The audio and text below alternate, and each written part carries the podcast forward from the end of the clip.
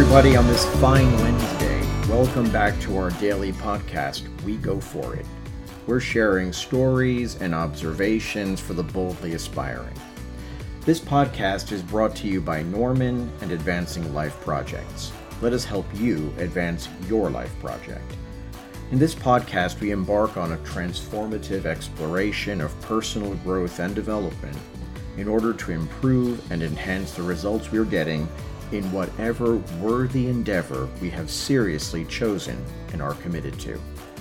Thanks for joining us. This is our 365 day Best Wishes for You series.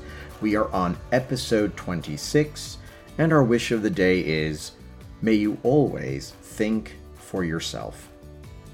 You know, I, am the first one to say it that I, I think it's important to be able to listen you know, to sincerely and earnestly listen in order to understand. You know, I believe that listening is something we don't do so well or consistently enough, present company included. But why am I talking about listening?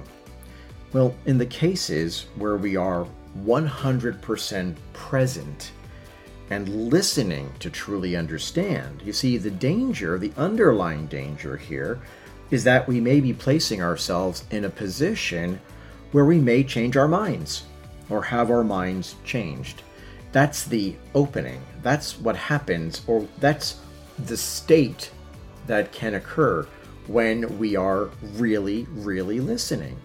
Now, this is not a problem, and in fact, it may be beneficial or even critical to us that we do so.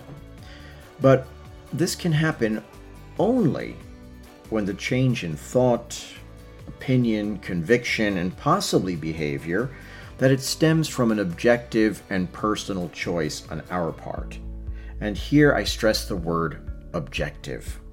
Okay? I think it's so important that in one of the most challenging maneuvers to pull off, we have to evaluate ideas on their own merits. Now, what do I mean by this? Well, what I mean by this is that when we come across a new idea, we should evaluate it independent of the messenger and the context surrounding our relationship with said messenger. Now, of course, an amenable relationship with the messenger, it might prompt us to favor them over others and to actually pay attention and listen to them. It might give them the sold audience, so to speak, you know, to gain our ear. But that should be the limit to it. In this case, the question becomes how can we think more objectively and for ourselves? How can we get better at building and maintaining that objectivity and ignoring the noise? Well, it's my understanding that there are many elements which influence our ability to think for ourselves. There are many, many things that come into play. It's not a it's really not a simple equation, but for me, chief among these is what we call our self esteem. Now, what do we mean by that? What do we mean by self esteem? The way I see it, it all seems to come down to relationships and communication. In other words, what is the quality of the communication with ourselves, our goals, and the world at large? What I mean by that, by the world at large, is our communities and those whom we serve and are in regular contact with. Now, if self esteem is another word for I know me, then what is it that we know about ourselves vis a vis the three above mentioned relationships? Do we have hopeful, constructive, and positively expectant attitude toward ourselves, our goals, and our communities? And if we don't, then what are we doing about it? See, if I may make a suggestion, any problems with poor self esteem can usually be addressed and to some degree improved on by starting with the first leg of this triad your relationship with yourself. You know, I, I suggest it for you, it's something that I need to remind myself of, but why don't we take the time to learn more about ourselves? You know, who are you? What are you good at? What are your particular strengths and weaknesses? What do you love to do? What do you naturally gravitate towards?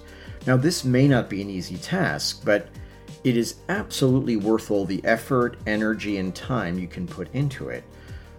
No doubt about it. really. And I think the key here is honesty. To be frank and honest with yourself.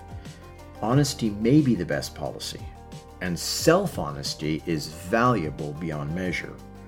So as we as we take a look at thinking for ourselves and having kind of a a good image of ourselves where we trust ourselves, we trust that relationship with ourselves, which enables us by extension to think for ourselves, to make decisions for ourselves. We can take on board different ideas and opinions, but ultimately, we should never, ever give up that power that we have to ultimately decide.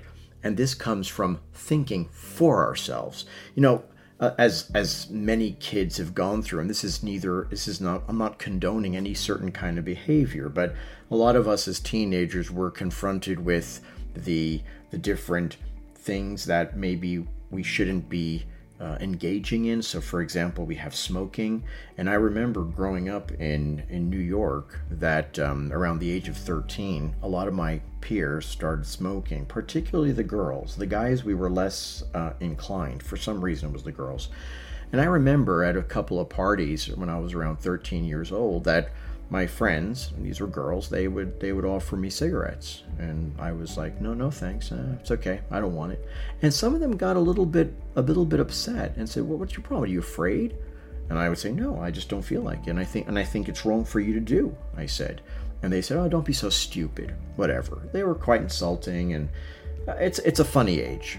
Anyway, I I always refused, and I was never interested in in smoking in trying cigarettes. And then one day, about a year later, I just said, well, let me try it out on my own. And I just said, well, I don't know. I just want to see what it's like. And I bought myself a pack of Marlboros. It was easy to get cigarettes back then. And I put them in my locker over in high school, kept them there. Big old pack of Marlboro Reds. And I may have smoked three of them in two years. I just wanted to see what it was like didn't particularly find it didn't find it particularly fun. So I was like, okay, I tried it, don't like it. Thank you very much. It was more about curiosity.